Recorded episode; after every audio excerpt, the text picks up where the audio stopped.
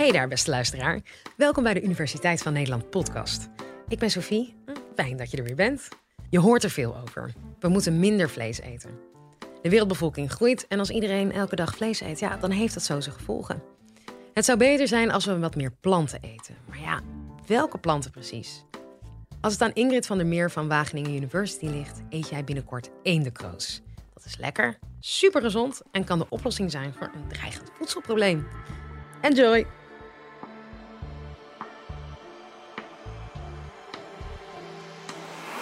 Dit is de Universiteit van Nederland. Ik wil jullie een gek voorstel doen. Ik denk dat we in de toekomst eendenkroos moeten gaan eten. Denk je misschien, huh, dat groene spul uit de sloot? Ja, dat. Ik denk dat het een van de oplossingen kan zijn voor het toekomstige voedselprobleem. Het zit namelijk boordevol met eiwitten, het groeit enorm snel en het is ook nog eens lekker. Het is trouwens niet een nieuw idee. In eh, 1644 vinden we in een oud-Hollands kruidenboek al dat eendekroos wordt beschreven, ook wel waterlinzen genoemd. Waterlinzen of het eendengroen worden zeer geprezen en gebruikt tegen de hitte des ingewands en de, tegen de koortsen, zowel als de plompen, waarschijnlijk een vreselijke ziekte. Te weten in water gezoden en de van buiten opgeleid, of het water daar afgedestilleerd, ingenomen en gedronken. Nou, waarom zouden we terug willen naar zo'n idee uit 1644? Uh, de wereldbevolking groeit. We denken dat in 2050 we met meer dan 9 miljard mensen op aarde zijn. Nou, is er wel genoeg voedsel om die 9 miljard mensen te voeden in 2050? Niet als we doorgaan zoals we nu consumeren. En dat heeft ermee te maken onder andere met een stijging in vleesconsumptie die veel hoger is dan de stijging in aantal mensen. Zo zien we niet alleen dit in westerse landen, maar ook in zich ontwikkelende landen die rijker worden en uh, moderniseren, dat er steeds meer vlees wordt geconsumeerd. Neem een land als China, waar voorheen het dieet vooral gebaseerd was op rijst en noedels en heel veel groenten, zien we ook daar een enorme stijging in vleesconsumptie. In dit college wil ik heel graag uitleggen dat met name die vraag naar dierlijke producten ons in de problemen gaat brengen. Betekent het dan dat we allemaal vegetariër moeten worden? Of zijn er misschien nog andere oplossingen? Wat is er nodig om die 9,6 miljard mensen in 2050 te voorzien van genoeg voeding om te overleven? Nou, als je goed moet functioneren, uh, spieren moet kunnen opbouwen, genoeg energie hebt, dan heb je voedingsstoffen nodig. Denk aan koolhydraten, vetten, mineralen, vitamines. Heel belangrijk in dit rijtje is eiwitten. We moeten eiwitten consumeren. Eiwitten zitten in al onze cellen, in onze spieren, uh, organen, in je botten, in je bloed. Ze zijn echt essentieel voor ons. Eiwitten zijn opgebouwd uit aminozuren. Een deel van die aminozuren die kunnen wij niet zelf aanmaken. Die moeten wij dus uit onze voeding halen. Dat noemen we de essentiële aminozuren. En die aminozuren gebruiken wij zelf dan weer om al die eiwitten in al onze cellen te produceren. Nou heeft de WHO, de Wereldgezondheidsorganisatie, heeft uitgerekend hoeveel van die essentiële aminozuren je per dag nodig hebt. Wat is het niveau? En hoeveel je dan per dag moet eten. Nou, waar halen wij die essentiële aminozuren dan uit? Plantaardige producten, zoals uh, nou ja, spinazie of uh, noten of kikkererwten of bonen. Of natuurlijk dierlijke producten, vlees, maar denk ook aan uh, ei of melk of yoghurt. En hoeveel hebben we dan nodig per dag van die eiwitten uit onze voeding? Dat is 50 gram per dag gemiddeld, per persoon. Nu kunnen we dus gaan uitrekenen. 9,6 miljard mensen uh, maal 50 gram. Dan kom je uit op 175 miljoen ton eiwit die we per jaar moeten kunnen produceren.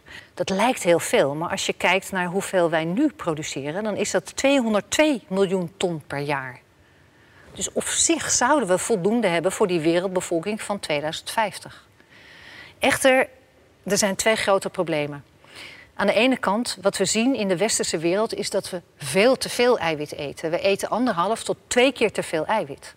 En daarnaast, een ander probleem, is die enorme toename in het eten van dierlijke producten, die meer stijgt dan de wereldbevolking. Nou ja, waarom is juist die laatste nou zo'n probleem?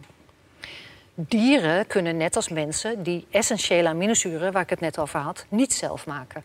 Die moeten ze uit hun voeding halen. En dat is veelal uit planten. Planten kunnen wel alle essentiële aminozuren maken. Planten zijn echt de basis van de voedselpyramide. Nou is het helaas niet zo dat 100% van de eiwitten uit het voer ook wat het dier eet, in ons glaasje melk of uh, in ons lapje vlees komt. Nee, er gaat vrij veel verloren. Eiwitten zijn namelijk ook nodig voor de energie van het dier. 1 kilo dierlijk eiwit, daarvoor is 3 tot 6 kilo plantaardig eiwit nodig. En in het ergste geval, bijvoorbeeld uh, voor runderen, is er zelfs 11 kilo plantaardig eiwit nodig. Dus je kan je voorstellen dat als we steeds meer dierlijke eiwitten gaan eten, dat je een enorme toename krijgt in hoeveel plantaardig eiwit je moet produceren. 11 kilo soja, wat in een koe gaat, levert uiteindelijk 1 kilo vlees. Terwijl je natuurlijk ook die 11 kilo soja direct zou kunnen eten. Dus het zou veel efficiënter zijn als we wat meer plantaardige eiwitten eten in plaats van dierlijke eiwitten. Nou, er zijn twee dingen die we zouden kunnen doen om die vraag naar voldoende eiwit of voldoende voeding bij te houden.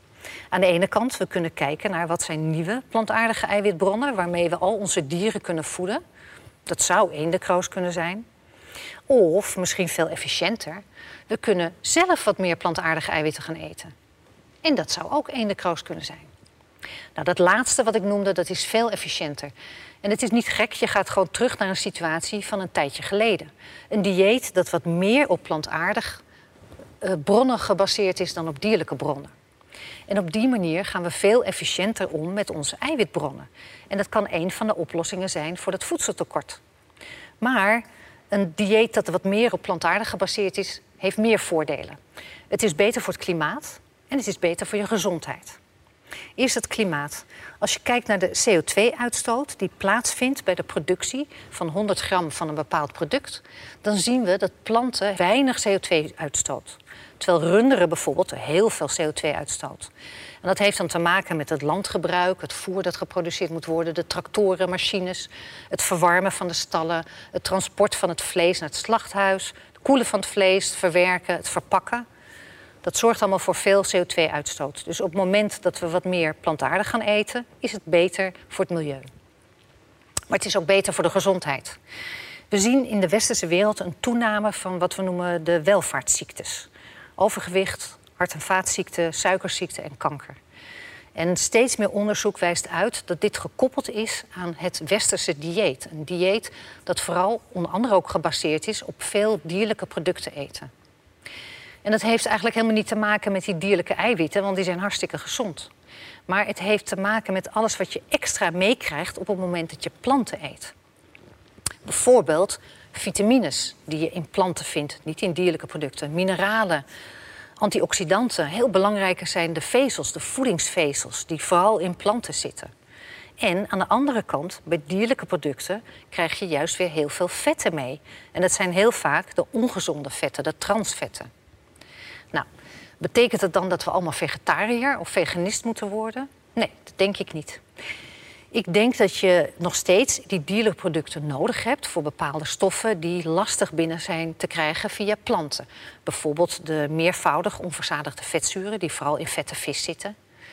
Plus dat je dieren juist heel mooi in kan zetten voor het verteren van allerlei dingen die wij niet kunnen eten of niet willen eten. Bijvoorbeeld gras of bladeren of slijafval. Dieren heb je echt nodig voor wat je noemt het duurzaam circulair voedingssysteem.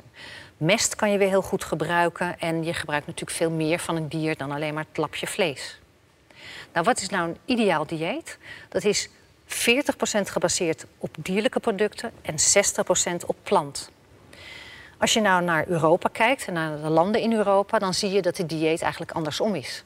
Dat we dus slechts maar 40% van ons hele dieet op een dag baseren op planten. Is het heel belangrijk dat we dus wat meer plantaardig gaan eten, maar dat we ook heel gevarieerd eten. Dus je kan niet alleen maar rijst of alleen maar cassave eten. Dat heeft ook met die aminozuren te maken, die essentiële aminozuren. We hebben nog steeds nieuwe plantaardige eiwitbronnen nodig vanwege dat aankomende eiwittekort. Dan gebeurt er wereldwijd heel veel onderzoek naar nieuwe eiwitbronnen. Er wordt bijvoorbeeld gekeken naar gebruik van algen en zeewier, meer gebruiken. Ehm, of insecten als nieuwe voedingsbron. En ik ben vooral heel enthousiast over waterlinzen of eendekroos. Ik doe hier echt al jaren onderzoek naar.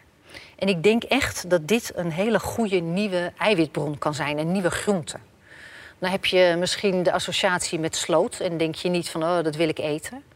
Maar ik denk echt dat dit te gebruiken is als nieuwe duurzame groente, nieuwe duurzame eiwitbron. Het lijkt misschien een heel klein en onbeduidend plantje, maar het zit boordevol eiwit op droog gewicht. Het bevat daarnaast vitamines en mineralen. Het is echt heel voedingsrijk. En, heel belangrijk, het heeft een heel goede verhouding van die essentiële aminozuren die zo belangrijk voor ons zijn. Met al die bonusingrediënten. Wat nou echt een voordeel is van dit plantje, is de manier waarop het zich voortplant, waarop het zich vermeerdert. Dat doet het namelijk door te delen. Eén plantje splitst zich in tweeën, in vier, in acht, in zestien. Dat is exponentiële groei. En dat is anders dan een gewone plant. Als je denkt aan soja, dan heb je een zaadje, stop je in de grond, moet je een heel seizoen wachten, dan heb je meer zaden. Het volgende jaar kan je die weer in de grond zetten. Dat is een manier om te vermeerderen. En je oogst ook één keer per jaar. Maar bij eendekroos heb je dus die exponentiële groei, die, die continue verdubbeling. En die combinatie van dat het veel eiwit maakt en dat het dus maar door blijft groeien en dat je door kan blijven oogsten, zorgt ervoor dat je 6 tot 10 keer meer eiwit per hectare kan produceren vergeleken met soja. En dat is toch echt bijzonder, want dan heb je dus 10 keer minder goede landbouwgrond nodig om dezelfde hoeveelheid eiwit te maken. En daarnaast is het ook nog eens lekker. Um, dus als groente, je kan erover nadenken dat we het zouden kunnen gebruiken als een soort bladgroente. En wat zijn dan toepassingen? Nou, gerechten waar je nu bijvoorbeeld spinazie in doet. Uh, je kan er quiche mee maken of van pasta of je kan er soep van maken. Uh, maar je kan het ook zien als een soort sla. En in de toekomst denk ik dat je het bijvoorbeeld zou moeten kunnen kopen als diepvriesgroente, net zoals spinazie nu. Of misschien zelfs vers in een zakje. Maar helaas is het nog niet op de markt en ik zou het je ook niet eens kunnen laten proeven. Dat mag niet eens. In Europa zijn hele strenge regels voor nieuwe voedingsbronnen. Onze voedselveiligheid is enorm hoog. Er zijn regels, wetten, die zeggen dat alle nieuwe voedingsbronnen die voor 1997 nog niet zijn gegeten, die vallen onder wat we noemen novel food regelgeving. Die mogen niet zomaar op de markt gezet worden. Daarvoor moet je eerst een dossier indienen bij de voedselautoriteit, Europese voedselautoriteit, met alle bewijs wetenschappelijk bewijs en technologisch bewijs dat je dat nieuwe product ook heel hygiënisch schoon kan telen. Dus niet op de sloot. Uh, dat er geen toxische stoffen in zitten, dat het goed te verteren is, dat mensen niet ziek worden, et cetera. En precies dat onderzoek voor dat novel food dossier, dat hebben we de laatste zes jaar gedaan. We hebben gekeken naar inhoudstoffen, wat voor vitamines zitten erin. We hebben precies gekeken hoe kan je het mooi hygiënisch telen. Uh, zitten er contaminanten in? We hebben gekeken of er mogelijk allergische stoffen in zouden zitten. We hebben het zelfs te eten gegeven aan vrijwilligers. En gekeken of je die essentiële aminozuren dan terugvindt in het bloed. En of ze het twee weken lang kunnen eten. Nou, al dit onderzoek is afgerond en het dossier ziet er echt heel erg goed uit. Het dossier is ingediend. Inderdaad, die vrijwilligers die het twee weken aten, die vonden het lekker. Net zo lekker als een andere groente. Kregen er geen last van, er zitten geen allergische stoffen in. Dus het ziet er echt heel erg mooi uit. Op dit moment zijn we zelfs bezig met onderzoekjes met chef-koks. Die gebruiken een de kroos voor hele haute cuisine gerechten. En die zijn laaiend enthousiast over. Vanwege de smaak en waar je het mee kan combineren. Ga ik eigenlijk terug naar het begin. Gaat Popeye in de toekomst eendenkroos eten? Nou, dat denk ik wel. En ik denk dat hij er heel gezond en sterk van wordt. Maar misschien belangrijker, ik denk dat dit kan helpen bij het dreigende eiwittekort. En het is toch heel bijzonder dat zo'n klein fruttig plantje gaat bijdragen aan het oplossen van een wereldvoedselprobleem. Wie weet, misschien hebben we straks allemaal ene op ons bordje. Hey, en vergeet je niet te abonneren op ons kanaal. Vinden we leuk. Volgende keer hebben we het over een belangrijke vraag, namelijk waarom word je sneller ziek als je te zwaar bent? Mijn naam is Sophie Frankemolen en heel graag tot dan.